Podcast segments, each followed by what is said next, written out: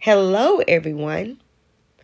While I was on my morning run, I figured I would switch things up a bit.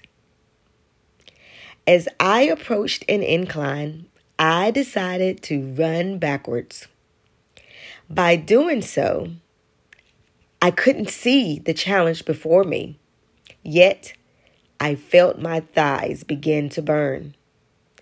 But before I knew it, I was at the top of the hill. Done. Mission accomplished. Sometimes seeing our challenges from the same vantage point makes them harder to overcome. I challenge you to try approaching your obstacles a different way. And before you know it, you will be at the top of the hill. Done.